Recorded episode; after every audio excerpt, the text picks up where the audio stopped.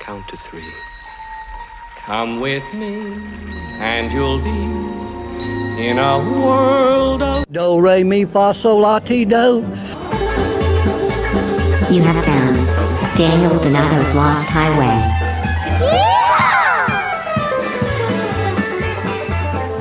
that lost highway.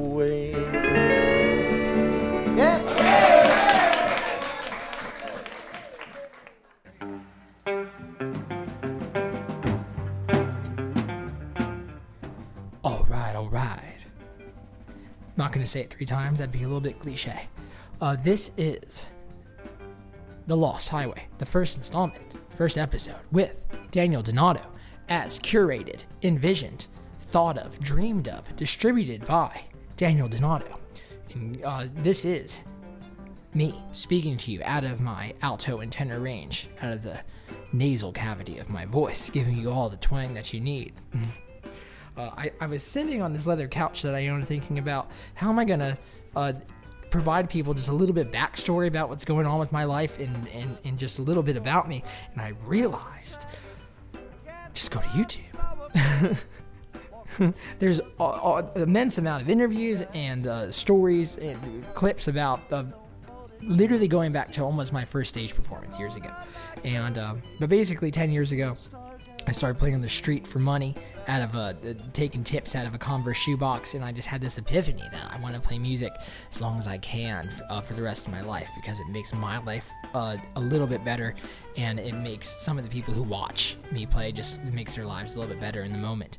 And uh, at taking that Shrek ogres or onions metaphor and applying that to myself in the 10 years that, that this has been, I've become incredibly intrigued by the psyche of the musician, the archetype of the musician.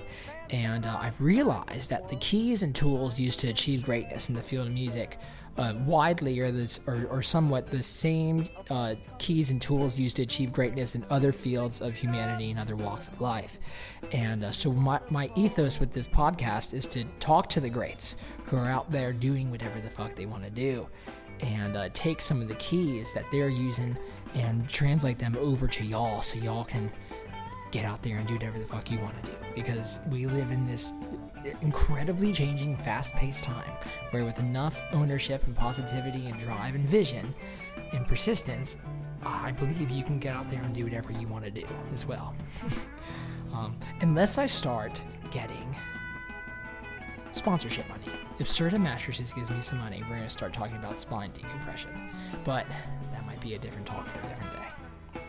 Before we introduce the guest, it's not we, it's just me sitting here in my studio alone. Um, I want to talk about some of the things I got coming on for everyone who does know about Daniel Donato and Cosmic Country, the world that this is. Uh, we do have between September 26th and October 22nd, we have 15 shows spreading out from the Midwest to Europe. First time going to Europe under my own name. I've been there several times with other artists and bands that I've played in, but never as me. Now, I'm excited for the Autobahn because we're going to Germany, and I've gotten many speeding tickets in my life. Uh, so I, I want to thank my agent for that, and I want to thank everybody who's already messaged me on Instagram in languages I can't understand, asking if they can come to the shows.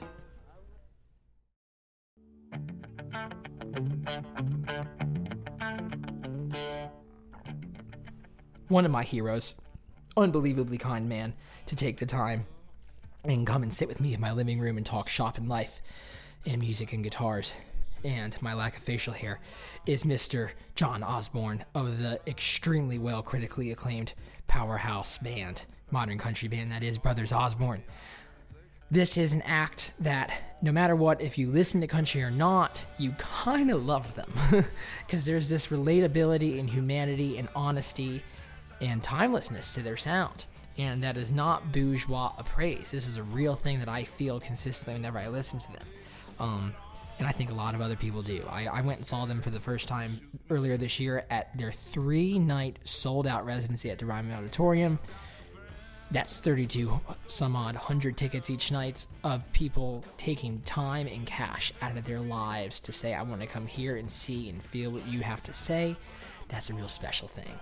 Uh, it's what I want to do one day, and I tried to talk to John about uh, what the story was like coming into that reality, and what's it like now, and what's it like moving forward, and how do you stay inspired, and what's it like being six foot four? Cause damn, I'm five foot nine. But hey, we both wore faded blue jeans. We both wore cowboy boots, and we were jacked up on caffeine. And we're both hyper conscientious thinkers, so the conversation flows extremely well, and it's just a good listen. And, re- and really, like, uh, he's just great at being himself, which is what all the great artists and creators are. They, they created this vision for themselves, they saw it, they had the bravery to pursue it, and persistence to make it happen. So, to kick off the first episode, Mr. John Osborne.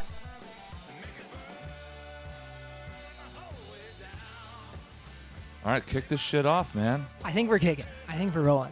Nice. What's up, man? What is up, dude? How are you? I'm fantastic. Good. Your pops Absolutely. just went and got us some coffee. I'm As about to he fucking does. about to caffeine up. everything that uh, is content uh, created from my mind and put out into the world, my dad does. with Yeah? me. So like the entire cosmic country thing and everything video wise, it's me and, and my dad. That's awesome. So where do you do these videos? in that way. Uh, down in Spring Hill. They are Which is where we trippy as up. hell, and I love every bit of it. Man, thank They're you. so weird. You got an incredible, uh, incredibly obscure avant-garde sense of humor, and I'm all about it, man. I like weird. It's weird and so good. Y'all's uh, video treatment for uh, oh, I can't remember the song, but Was it it was Ain't My Fault, or there was that one, and then there was a Shoot Me Straight.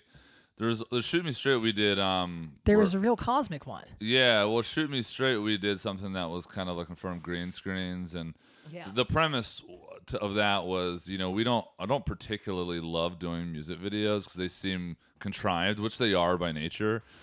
And I'm like, well, let's shoot a music video about us not wanting to do a music video. So the premise was like basically. Um, we have people come and get the pitch us this treatment for a video, and then we're like, you know, this sucks. We don't want to do it. And then, you know, they're they're the fake directors, and then their ploy was to shoot me and TJ in the in the neck with like darts or like you know basically and I think they put chloroform on me or whatever knocked us out put us in front of a green screen and made us perform in a video that we didn't want to be in and uh, it gets it kind of unfolds from there and it gets really kind of weird and trippy and goofy but Yeah. You know here's my my thing not to digress No, too I much into digress. this stuff Love is is like I have this general philosophy about about music and musicians and artists in general is that so? is that you I think it's really important to take what you're doing very seriously like you clearly do the reason why you're great at what you do is because you sat down and you really take it seriously Yeah, yeah. but don't take yourself seriously because at the end of the day if you're the best guitar player in the world you're still just a guitar player it's not like you're curing so- cancer Right. so get over yourself man just have fun and be goofy in the process that that's my own that's my own uh, sage advice I've just spilled coffee everywhere. Oh damn. I'm not even caffeined up yet. you know I'm renting. Oh, good. This So is fuck someone it. else's problem. laminate. Don't need it. Man, that's so great to hear. That's so funny because, like, to acquire a Scale guitar, it requires this weird balance of of having dedication and then also like exploring your taste and exploring the muse and like Yeah. finding things that inspire you. Yeah. But it really is. Have you heard of this term called? Oh, Oh, yeah. cool. Your pops is up to the rescue. Thank you, man. We're gonna get the budget for a paper Yeah, he towel just person one brought day. in though. some uh, brawny, so we're good Yeah. to go. Awesome. When's that brawny check coming in the mail? Brought to you by. there's a thing called phenomenology. Phenomenology basically is this thing that is unidentifiable, like in terms of measuring it. Like Sure. it's not like a dB, it's not a frequency, but it's basically this term we use is like why do certain things never really die? It's like why do when you when you hear like Thriller, or Right. like when you hear Africa, Yeah. or something, Yeah. like on the house music, like you're always like, Yeah. what is that? Like, Yeah. And like it's that- timeless. It's that thing I, that I don't know what fun. that is. It's that- Phenomenology. phenomenology. Yeah, It's I- like that's a scientific term I think to like kind of describe the euphemism that you said, which is like always have fun. Yeah, just always have fun and always be genuine and always, you know, don't always try to just be yourself if you if you can. And sometimes it's scary to be yourself, you know, and it's terrifying. I mean, if if you relate that to what we do, I mean, I don't know what you did as as, a kid, you know, Yeah. practicing guitar or whatever, but the only reason you get to a certain level that you're at is because you don't want to suck, and then you kind of grow. Oh, I want to sound like that guy, Yeah. and then like a couple months later, you're like, no, I want to sound like that guy because that guy's cool. truth of the, of the matter is, you'll never sound like either, either of those guys, and those guys won't sound like anyone else, right? Um, but you, you, I think you carry this with this thought with you from from youth. At least I do. I'll speak for myself. That you constantly suck, or like you're not quite have not achieved that thing. And I think when you get to a point where you're like, hang on, it's okay to just be me. It's okay to sound like me. I think that's a, an awakening. I think it's really important to do that. But I think when you mentioned Thriller, you mentioned Africa. I don't think those guys were trying to do anything. I mean, Right. Like Quincy Jones wasn't like, let's try to make a hit record. Quincy Jones was like, let's just make music, and I- I also happen to be a genius, so it's going to be great. You know. Hmm. It genius talent is this term I heard the other day where it's like you can kind of uh aspire to genius in your own self by like not putting on a pedestal Yeah. of a thing and it's like he like the sense of possessing genius within your talent. Yeah. Sure. Yeah. Yeah, and I've also heard as genius, you know, being referred to. I mean, this could be uh, complete and utter bullshit, but that people like have said in the past that genius isn't something that you have or that you are. It's something that uh-huh. is above you. It's like spiritual, uh-huh. and I think certain people are just more able to tap into that. So you know, you know how when you know you have a gig and you play great, but then every once in a while you have a gig where it's like it's mm. like it's just fire. Like you don't know why you're just really really on. It's be like you've tapped into something. That's the Yeah, same man. thing like when you see like Stevie Ray Vaughan or whatever. That dude is lost or Hendrix. That dude is gone. There- the, the body's there. The dude is gone. He has left the building and he oh, is like tapped into this this kind of metaphysical thing above him. But that's what you know people would state. That's what genius is. You know, It- you want to think, oh, I am great, or I am this, or I have this mental capacity. When really it should be, I somehow every once in a while tap into something greater than I am. Whoa. Man, I think you've done this several times. Probably. Yeah. what is like can you can you almost say that like as you get older, as you get more successful, you keep creating, Yeah. you're able to tap into this thing more? You know, I, I, don't I don't know. I, I think sometimes I think about this a lot. Actually, I, I think sometimes it, it inhibits it if you let it end. I admittedly have let that happen because really Let what happen? Well, like I'm I'm less able to tap into that thing Oh, wow. more because for a multitude of reasons. Um, I think you know you're like you're a thinker. I'm I'm a thinker. I'll Yeah. just sit there and I'm in silence. My brain is just going a million it. miles a minute. But Yeah. it's good in, in some degrees, but in other degrees you can kind of think yourself backwards and. Totally. I have a tendency to like, you know, instead of just going, you know, screw it, man. Whatever happens, happens. I'm just gonna play guitar and have as much fun as possible. That's when I'm at my best, right? Whoa. Well, instead, I'm like, well, I'm thinking, okay, well, when I was so you're 24 years old. Mm-hmm. When I was 24 years old, all I gave a shit about was like girls, smoking weed, and playing guitar, and that's all I did. And it was so much fun. It was so simple. I was broke, but I didn't care. You were broke at 24? Oh, I was so broke. I didn't What have were any money. Well, I was just gigging. At 24, let's see. At 24, I was gigging. That was yeah. I was taking every gig under the sun. I think I might. That was right at the tail end of me waiting tables. I waited tables for Where'd like you wait four tables years. at? At the Country Music Hall of Fame. Damn, was I'm playing there soon. Oh, nice, man. That's cool. But just a side note, my brother and I have um, an exhibit there. It's the Yeah. American Currents exhibit, which is super rad to think that like a dude. Actually, my brother worked there too. Dudes that worked in the Hall of Fame get to have a have their silly clothes in there as well. But anyway, that's that's all a side note. But so you get to a point where you're just like overthinking your life. So here I am at 37. Hmm. I'm like, okay, you back when I was 24. It, it was very simple, and I feel like I was a Wow. a better guitar player. At least I was a more honest guitar player. What? Now I'm like, How so? well, I didn't care as much. I was just like having fun. I'm starting to get back there now. I feel like we're kind of reaching the crest of this battle we've been on with like trying to promote to radio and doing press and all that stuff. That is the antithesis of what you and I really want to do. All we want to do is play guitar, right?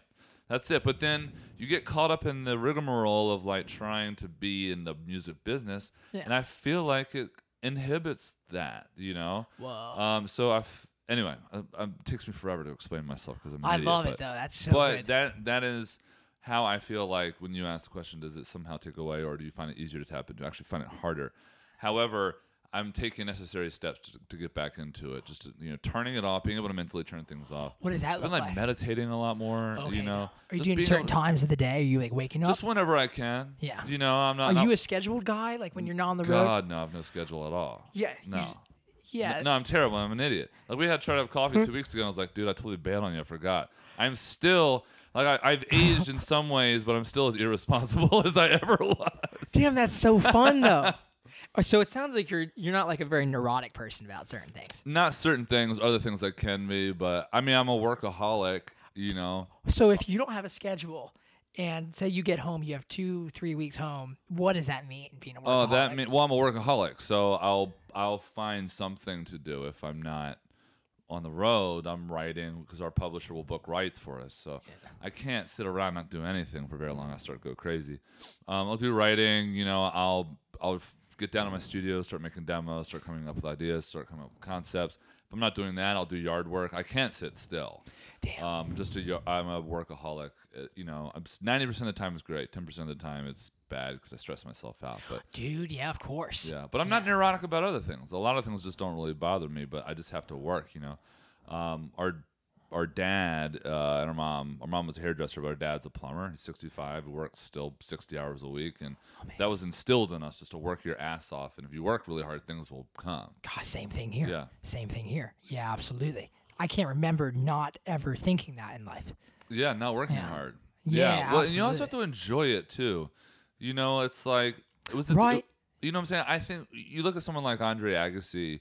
You know, is um, he will forever be one of the greatest you know tennis players of all time, and um, but then you you read interviews with him now later in life, and he hates it and he resents it. You Mm-hmm. know, and the only reason he did it was because he was forced to do it, and that's Mm-hmm. sad, man. To know like to to to achieve such greatness and then resent it at the same time. Whereas like someone like you or someone Yeah. like me, the only I think the only reason why we're here where we are is because we actually enjoyed the process. You have to enjoy the process. God, dude, so many successful people say that. Yeah. And like no one in high school or in college has has said ever said that. No, Never because really in high school this. it sucks. It's boring. Suck terrible. God damn, Were you gigging? awful. Were you playing gigs in high school? Were you doing music? Um, I wasn't doing a lot of gigs. I was more of like a band nerd. Like I had a a, a college or sorry, a high school band. Has it always been guitar? You played mandolin Um, too. I and we played and mandolin. I at the play a bunch of other instruments, like okay, but Yeah. my initial instrument was violin, and I was absolutely horrible at Dude, it. I was like way too big, and I didn't understand how this thing worked. Were you always big? Were you always a tall? Just kind of an always a big dude, and then Yeah. uh, I was absolutely miserable. And then our teacher put my brother and I, who were both equally as bad, um, um, so we both uh, were moved to bass, upright bass, and then that was actually cool because we're like big dudes, and and that actually went really well. We picked that up pretty quickly, and then um, you know, so I was doing like orchestra and all that stuff, and then um, I was just learning guitar on the side. Damn. And then, um, you know, we played with our dad like on the weekends, like Your doing dad cover played? gigs. Yeah, our dad would sing and play guitar. And Whoa. Were you But, um, singing then too? no, I don't particularly love singing. I've never been. A, I, I don't like it. I, I do it because I have to because Yeah. my brother's singing and I'll sing harmonies on the records and I can sing. I can hold a tune well enough to make sense of a melody. But Well, when did you start doing that? um, I I've always have done it out of necessity. Whoa. You know what I'm saying? I know I was never like, man, this is my time to shine. Yeah. I just wanted to stand behind a curtain and play guitar. It just made me so happy, you know. And then uh, when when I got older, then I learned how to kind of perform, then actually enjoy myself. You know, Yes. like my body language as a guitar player, and we're, we're all different. You have a great body language and posture on stage. We all have our our guy on stage and our guy yes. off stage. You know. Yes. Yeah. but man. singing, man, I, I absolutely hated it. But just through necessity, I had to do it. Just picking up gigs and having to sing harmonies. But you know, I love when I don't have to sing because I just close my eyes and lock in with a band. It feels good. Yes. But it's for some people, man. It's for Wow. you. It's for my brother. It's not really for me. But I do it because I have to. Dude, we, when we, uh, my dad and I went and saw you, saw y'all play at the Ryman. I think y'all were doing three nights. Yeah, we sold did three out. nights. Yeah. Um, absolutely. Uh, just literally jaw dropping. Just like a relentless. Oh, thanks, man. A relentless thing. Thank you. Yeah, man. Yeah. Well, And- there was an there was an energy in there. Absolutely. Yeah. man. Well, I've gone and seen y'all also um, years ago when you guys opened for Tedeschi Trucks. Oh yeah, man. And I think it was an earlier phase. It was a different Yeah, thing. we were still kind of figuring ourselves out there, but we, I mean, we had established who we were as a band, but Yeah. we were still kind of figuring ourselves. We were just, we were all just sick, nervous. I was actually strangely texting, you know, Charlie Starr. Yeah. You know how I was, I was texting him this morning, and um, he's out with Tedeschi Trucks right now, and he's like, it's just literally like going to school every night watching that dude play guitar. And really, any of those people on stage, they're just miraculous. And then, um, but I remember literally not being able to sleep the night before 'cause I'm such a fan of him. I grew up a huge Allman Brothers fan. I grew up a Susan Tedeschi fan before they were even an object, Like right? Angel Eyes, right? Yeah. Yeah. So I was like, you know, I was obsessed with with all these people, you know, and then of course like we're, we're opening and it's at the Ryman and I know like every damn person out in that room is a guitar, Guitar player. Player. of course there's a million of us out there. Look over, okay, cool, Guthrie Trapp's over there chilling on the side. I'm just like mortified. Oh, and Derek Trucks is backstage. I just want to kill myself. But then you fast forward a couple years later and we played a lot of shows. Um, then we did three shows at the Ryman, and it was a completely different feeling. I mean, it was playing the Ryman is always an amazing experience. It's just there's something very special about performing at the Ryman, but doing our own shows, it was like it felt like we'd really achieved something, which we did, I think, right? And um, it, there was this element of like excitement, like Christmas, you know, like the day before, like Christmas Eve, you can't sleep because you're, oh, you're so jacked. It's like that, and then like the good nerves, like those really good n- nerves, you know. Love that. And it was like three days of that, man. It was it was incredible playing the Ryman. It was it was awesome. There is this crazy, uh, there is just this crazy synchronicity with the energy. It's wicked, right? It was absolutely wicked. It's like this instant response thing. Yeah, But it's you know we recorded those shows. We Oh, recorded the, the the um the second and third night. The first day uh, that we played Yeah. was tacked on later. Uh, we couldn't do. It was just kind of scheduling wise. We had to put it like two days before the show. Whatever. I'm not making any sense. But we recorded night two and night three. Night two it was really good. Um, but the band knew we were being recorded, so they were like trying to play right and play play good. Which in turn, when you try, that's the problem. When you get to a certain level, you just, you stop trying, you just do it. And then when you Uh-huh. start trying, you just kind of suck, you know. Uh, dude, how much of what you do now is trying? Not on really stage. anymore on stage. No, that's you don't want to try. You know, you don't want to try. You just want to do it. Ooh. Trying is when you start thinking, right? Trying is when you start thinking. Like I don't think someone like I don't think a gold medal Olympic athlete is like I don't think Usain Bolt is thinking left, right, left, right, left, right, left, right. He's just it. He's doing it and he goes right. And I think musicians are the same way. The second you stop trying and you just do what you have worked your ass off to, to do, that's when that's when you do it. You know. I don't ever see you on stage. I mean, you're playing your ass off and it's so fast and amazing, but it doesn't ever look. There's some players I see do that. I'm like, oh my god, is he gonna make it? But I never feel like that with you. I'm like, because you're not trying. You're just doing it. No. Yeah, I know It's I'm gonna land. I know it's very instinctive. Um, but you didn't just pick up the guitar that morning and go, I'm going to try to play really fast. It took a long time to get there, It right? takes forever. takes forever. It's also a thing that takes uh, belief. yeah. You actually got to believe you can do this thing. That's the crazy thing about Yeah. getting better is like the only reason you know you're not good when you're when you're not good is because of your taste. right. And that's why you start. You Yeah, don't start yeah. at first to start getting results. It's like you start to just pursue your taste. Yeah, you really do, don't you? You know, I you know, I would say though when I was a kid I had no taste Oh, at all. I mean, I don't know. I just wanted I think my it stemmed from me being like just really shy as a kid and I was a nerd and I was like, you know, so athletically inept that I, you know, wasn't going to grow on to be a professional athlete. And um, I just played the guitar and it just made me happy. Yes. So I just like this is what I want to do. You know, I'm, I'm a nerd. I have I don't really fit in with anybody. I have like course. a, a lot of like friends, like fringe friends, you know, Mm-hmm. and um, but and then and then eventually when I learned how to use it as as a form of expression, that's where it all kind of took off for me. whoa, yeah, totally. Yeah. How old were you when that happened? Um, I started when I was like 13 or something like Yeah, that, but same here. I wouldn't say that I really, I really felt like I could use it as a form of expression until I was about 17 or 18. Well, when I got to a point where I was like, oh wow, you know, do you do you remember like kind of the day? Not really the day, but the kind of the time totally. where it, like it, you you you look at the guitar and you're like, oh man, right, I got this. Yeah. I see where everything is now. All the things I feel and I want to say in my heart and my Mm-hmm. mind and whatever that thing is, um, that symbiosis. Yes. You are able to kind of say it. Maybe not perfectly, but you like you know how to get there. Your vocabulary is right. Mm-hmm. Um, that's where it all kind of starts to take off. Oh man. You know. Absolutely. And that's you know, it's like I feel like you know the fretboard really really well. I know it really well. You know, you look at guys like Guthrie Trapp, who's like is a, just a freak. He's like a, I mean, the, the, the dude could like play it with his eyeballs. It's really amazing.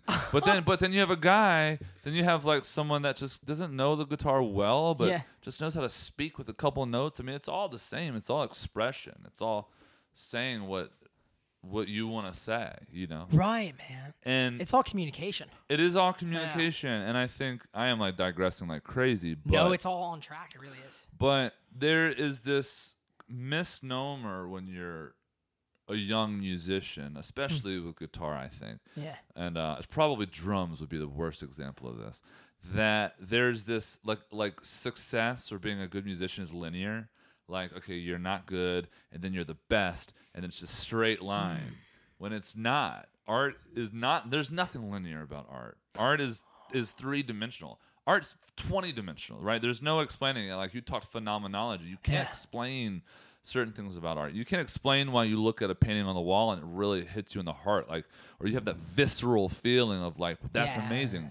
Why? I don't know. You just feel it, and um, that that's art, right? So when when I was younger, all I cared was like, I gotta be faster, faster, faster, faster, faster, faster. Brent Mason, Brent Mason, Brent Mason, Brent Mason. Same here. And then I was just Yeah. obsessed, right? And then um, I was like, man, I just sound like I have really shitty Brent Mason. and I was like, I just want to kind of break off and kind of start finding out who I am. And that was like, oh man, I'm just being myself. And then I realized, then that's when I started going back and listening to like Nirvana again Mm-hmm. and being like, dude, that's an, that's like blowing my mind, right? When I listened to it as a kid, I was like rebellious, but then you listen to it when you're older, and you're like, wow, that's something really special. I mean, the solos that he, that Kurt Cobain was playing are as good as anything that Brent Mason is playing. It's as useful. expression. this form like this idea I've been trying to come up with is like um or live with recently is like what is useful on the guitar Useful, like, yeah. what is a useful thing and it's like useful, yeah, you listen to Nirvana it's like every strum is absolutely useful absolutely useful. Every he single there's thing. so does not waste an ounce of anything. I right? wonder yeah You it's just all based on the situation too it's like if you were to shred over a Nirvana song and it wouldn't feel right it would be so awful. it'd be bad It'd be terrible. it'd be fucking weird Yeah, it would be so weird and Wouldn't it so flow? uncalled for. it's also like certain music like you're talking about multidimensional it's like the the crazy thing like y'all were doing live is like i think in some verses it was like your drummer was like going to like the SPD-SX pad Yeah, on like the hi-hats and then chorus wise he like goes back to the acoustic kit yeah. and it's like that level of technicality like like makes sense with like how technical of all the shit that you're doing on the guitar Yeah, sure, yeah. and all I mean, the progressions that are happening again, and it all goes back to expression. It's like how are what are you trying to say and how are you saying it? That's really what it boils down to. And um and you, in that pad, just you know, as a disclaimer, oh yeah is um there's you know there are some bands that are super track heavy, and again, not my cup of tea, but Yeah. Good on them. That's just what is in their hearts. Same, yeah. That's great, man. Y'all should express yourself that way.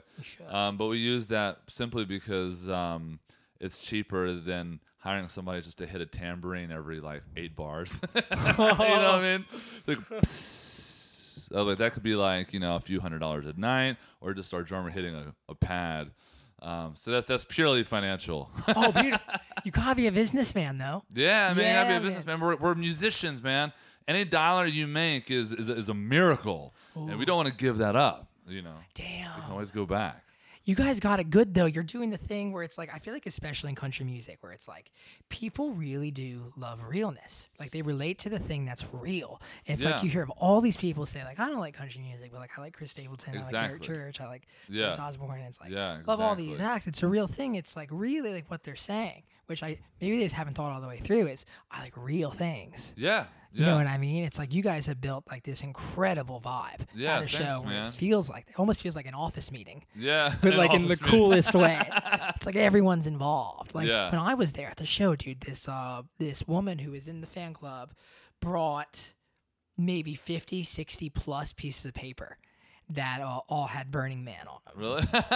And it's like she wanted everyone in like these first seven or eight rows to like raise them up. oh, that's amazing. Yeah, it well, it should feel like that, right? I Mm-hmm. think one of the people that you mentioned a second ago was Eric Church. There's certainly this inclusive element to that. So when you go to an Eric Church show, like it, he, like he has, even though he's on stage, Yeah. he's on the jumbotron, and there's all the lights and all that stuff. He kind of like drops the barrier between him and the audience. He makes him feel involved, and I think that's that is a testament to why his career is as big as it is. Obviously, he's a great singer, a great songwriter, a great performer, the whole thing. But his relationship to his fans is, I think, the ultimate catalyst for why he is who he is. How can you do that with with just a guitar and not re- being like someone who's like an open singer out of comfort? Like if it's not something you really enjoy or didn't enjoy when you started. Right? We mean singing? Like uh like how do you feel honest and like how do you how do you put that barrier down if it's Um, because of singing, you mean? Yeah. Or you know, I, I, it's purely like I said, it's all necessity. yeah. and I need it's just I know it's it's I sing well with my brother instead of sibling harmony and and um so and that works you know? I've learned to love it. It's something I've learned to love over time. But if I had a choice I just want to play guitar. Like I said this all stems like my brother is a very extroverted guy. Sometimes he can be introverted but he's mostly extroverted. And he I mean he doesn't mind holding court with a lot of people and he's really good at it. Um, I, on the other hand, if you go back to my childhood, you know, I was quiet. Our family was so loud, so rambunctious, always partying. You know, nine times out of ten, they were just laughing and carrying on. One time out of ten, they're all arguing and like about to break out fisticuffs. It was just insanity growing up. But they're all like 100% people. They love you 100%. They hate you. They hate you 100%. They give the shirt off their back. They'll also take yours at the same time.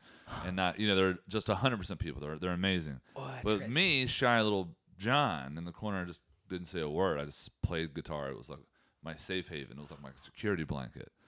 So you know, when I sing, have to sing, I'm like, oh man. I just, uh, I, but I've learned to, I've learned to love it. I just don't feel like I can fully articulate myself that way. Yeah, man. You know.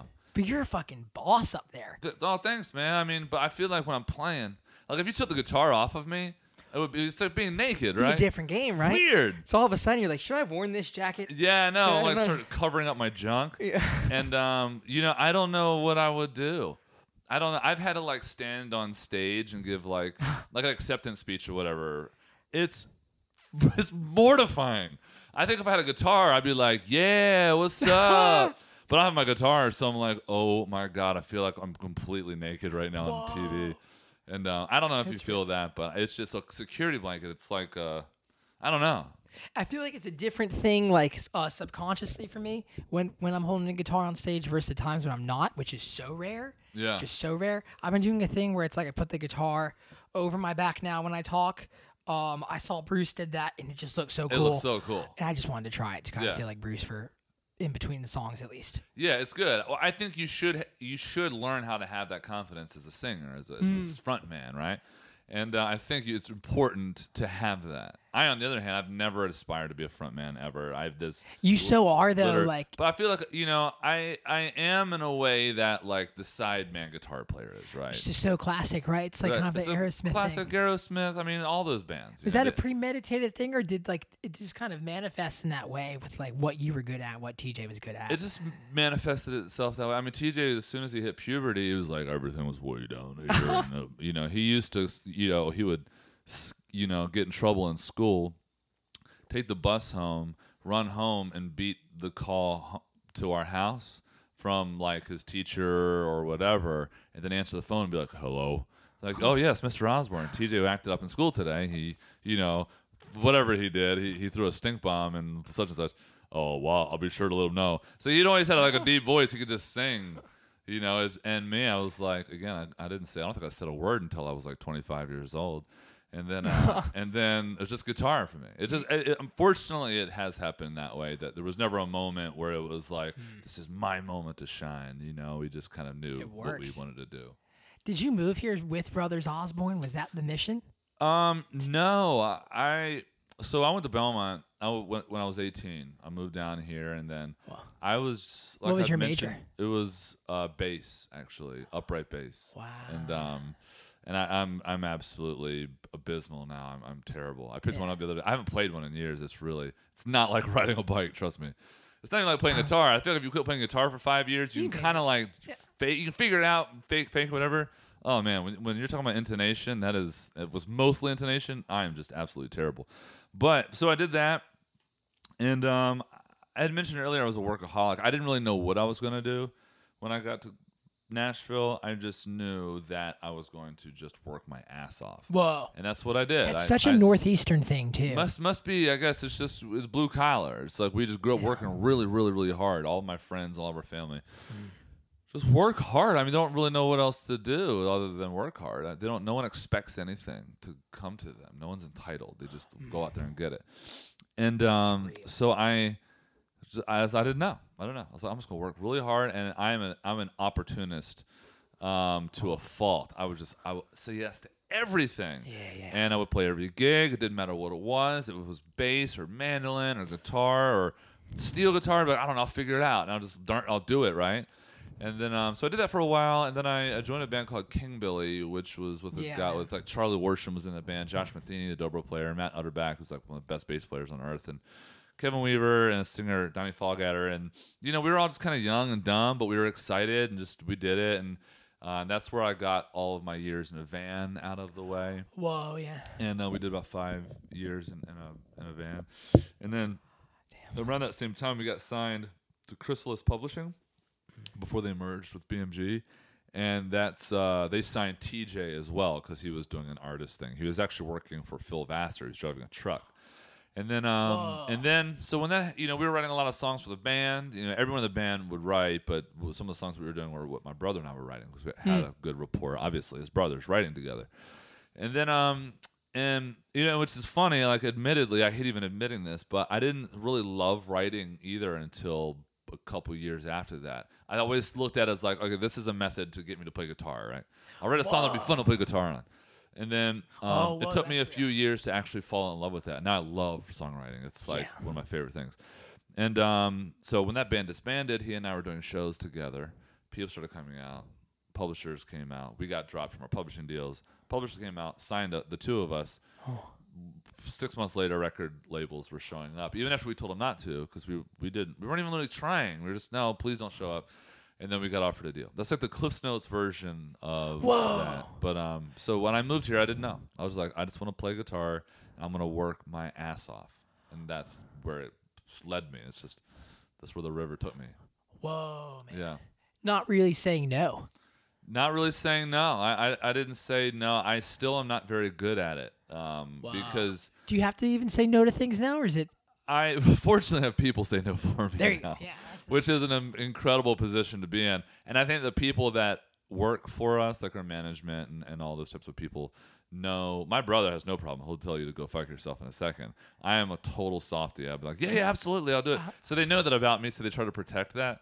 And uh, but I've gotten to a point now where I can say no, and I know that who I said no to is probably going to understand why. Whereas Hmm. before, I didn't really ever feel like I had a justifiable reason to say no. Yeah, so totally. just do it. Is it like having gained success at something that kind of like lets you have that?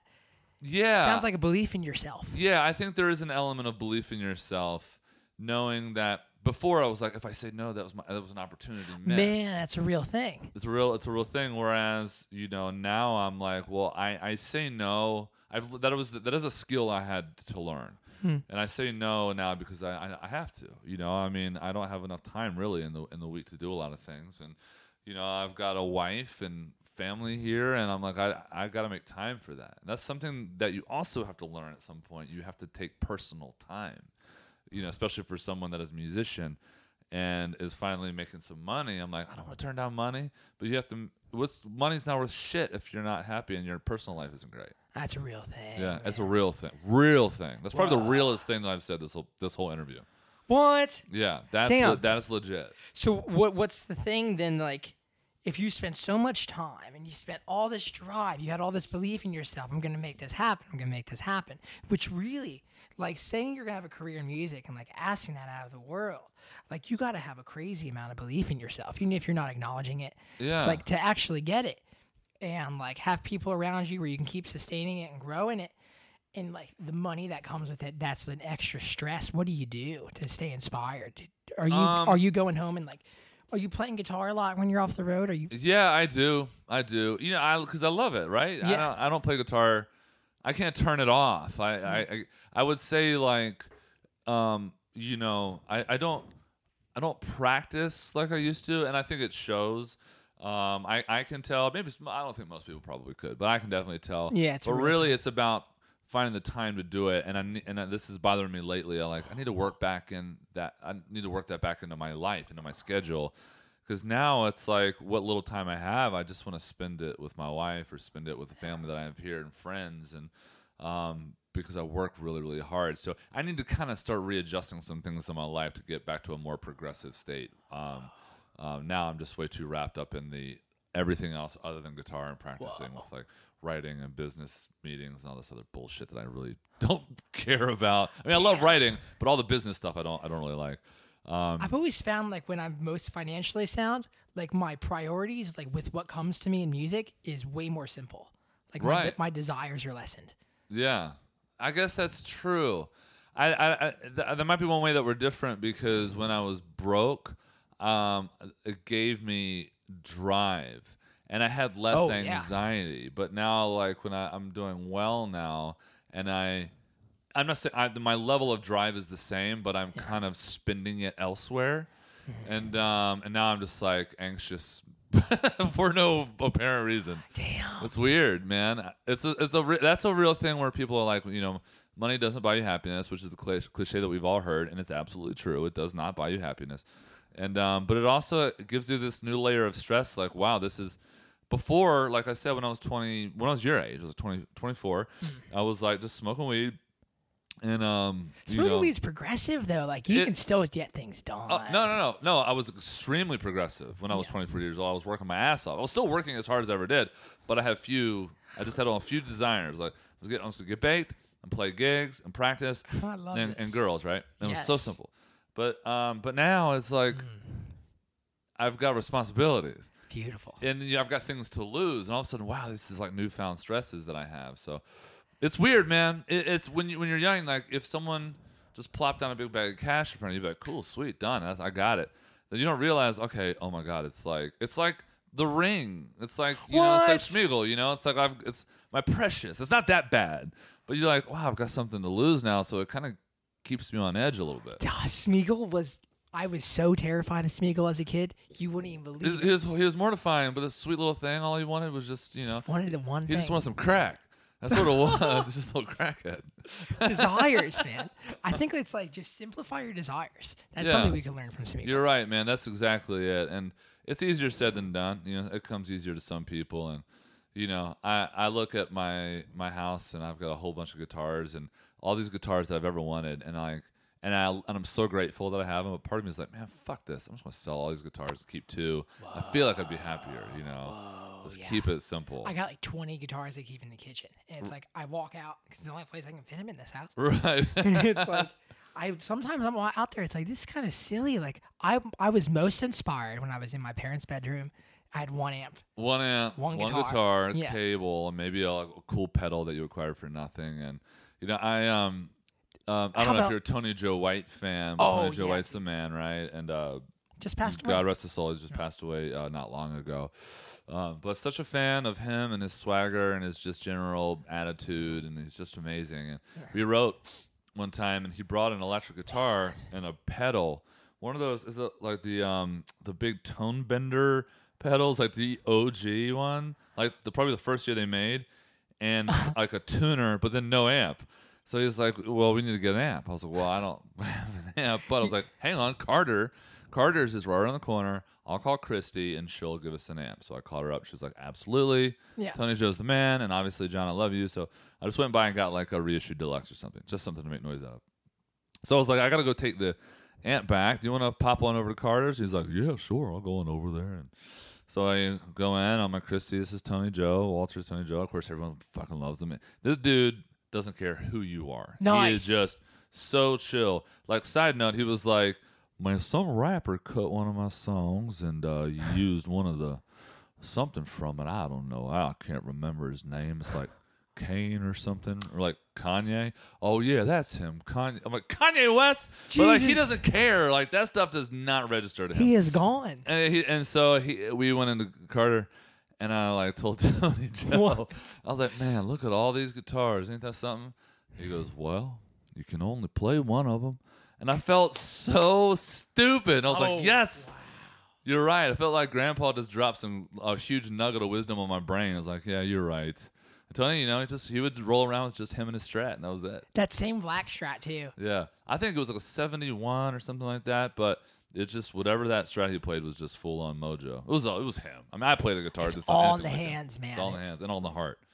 Mm. Anyway, sorry, I'm like, Dude. don't even know where we started. God, that's the great thing about This coffee is like banging right. What is in this? That's dose. Dose. Dose coffee. It really is like the coffee. I've lived here for like two years, and I consistently go there. I go to other coffees, you know, in the in because I don't want to be a closed-minded person. Yeah. A lot of hip people in town trying to roast beans. The right Oh way. yeah. But it's like It's good shit. Does it?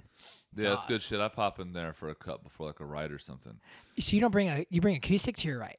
I bring an acoustic to my To right. kinda limit if I you? write at my house, I have like a rig with like a electric guitar so I can play electric, right? Yeah.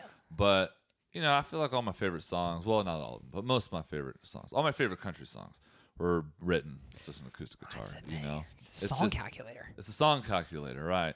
Um, but I, I lately in this part of my life, I, I need I need to get back to like okay, I need to write like a Skynyrd song. Like that was a band, right? They played, they worked up a song, an arrangement, riffs, Yeah. and then Ronnie would just kind of like listen and write lyrics down, right? Yeah. It wasn't like Ronnie wrote like "Give Me Three Steps" on an acoustic guitar, or maybe did. Maybe it's a bad example, but or like working for MCA. Like you don't write a song like that on an acoustic guitar. I mean, Right, That's dude. a band playing that, and um, so I don't know. I feel like that's something that we want to incorporate into our, our next chapter. Whoa! I can't Yeah. wait to hear this. I'm not. Whatever I'm not making any promises, Yeah. but I'm, that's something that I Yeah, I would like to do. Well, I'm sure like whatever visions that you have, like you've you've like some like in this incredibly genius way. At least someone like me, you've taken your influences, you've taken your experiences, and you've been able to process them in a way that's feels so original. Good, it's man. relentless. Thank you. And resonates so extremely deeply. Thank you, man. Well, I think that's what we're trying to do. Is Yeah. you know we're all essentially an, an amalgam of our influences, course. but at some point you have to depart from that and go, okay, this is now this is who I am, um, because you know it doesn't. I don't care who you are. I mean, you listen to anybody. Like you Yeah. think no one's really like an original. They they're, all s- stemmed from something. I'm sure there are. I'm I'm painting with a wide brush here, but you know you.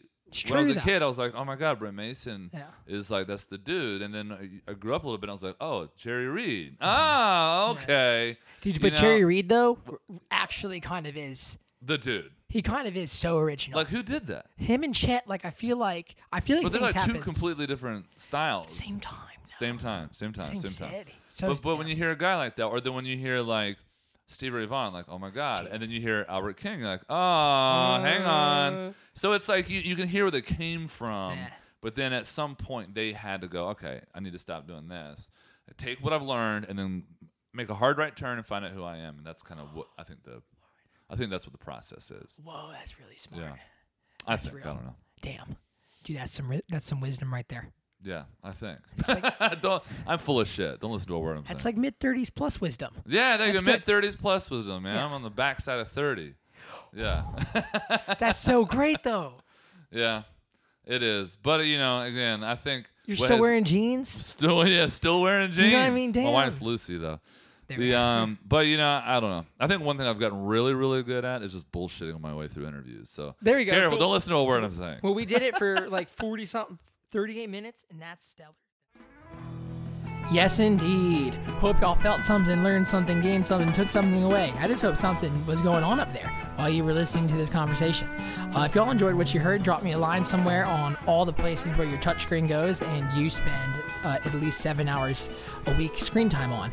Um, the song playing right now is uh, China Cat Sunflower Grateful Dead, uh, 417 1972, and that was also the song Shoot Me Straight my Brothers Osborne that was playing in the transition section. Uh, talk to y'all later. Stay easy.